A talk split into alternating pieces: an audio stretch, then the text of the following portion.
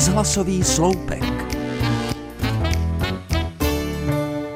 V poslední době byl u nás doma poměrně velký provoz. Děti, návštěvy, známí, pořád někdo přicházel, jedl, chtěl kafe nebo napít po případě něco dobrého.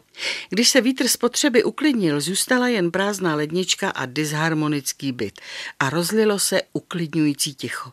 Venku se šíralo, poletoval sníh a mně se nějak nechtělo likvidovat všechno to nádobí, drobečky a rozházené pantofle v přecíně. Tak jsem si sedla do zimní zahrady, kde se ráda koukám na kytky. Těm uvnitř bylo tak dobře, že to Ibišek dal najevo dvěma sítě žlutými květy. A za okny ve sněhové cloně svítily rudé paličky pelargoní, které stály vzpřímeně jako by se nechumelilo.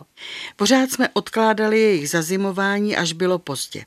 Pozoruhodné je, že se nekonalo žádné pelargonské fňukání v podobě zvadlých listů a květů.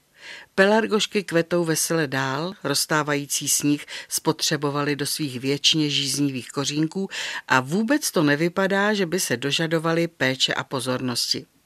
Možná, že je to trochu neobvyklé srovnání, ale napadlo mě, že jsou jako někteří lidé. Nefňukají, nehroutí se, když je zebou nohy, stojí nebojácně ve všech časech a dodávají odvahu lidem kolem sebe. Ti stateční, lidé i kytky, ještě dokážou kvést a dělat svým optimismem radost.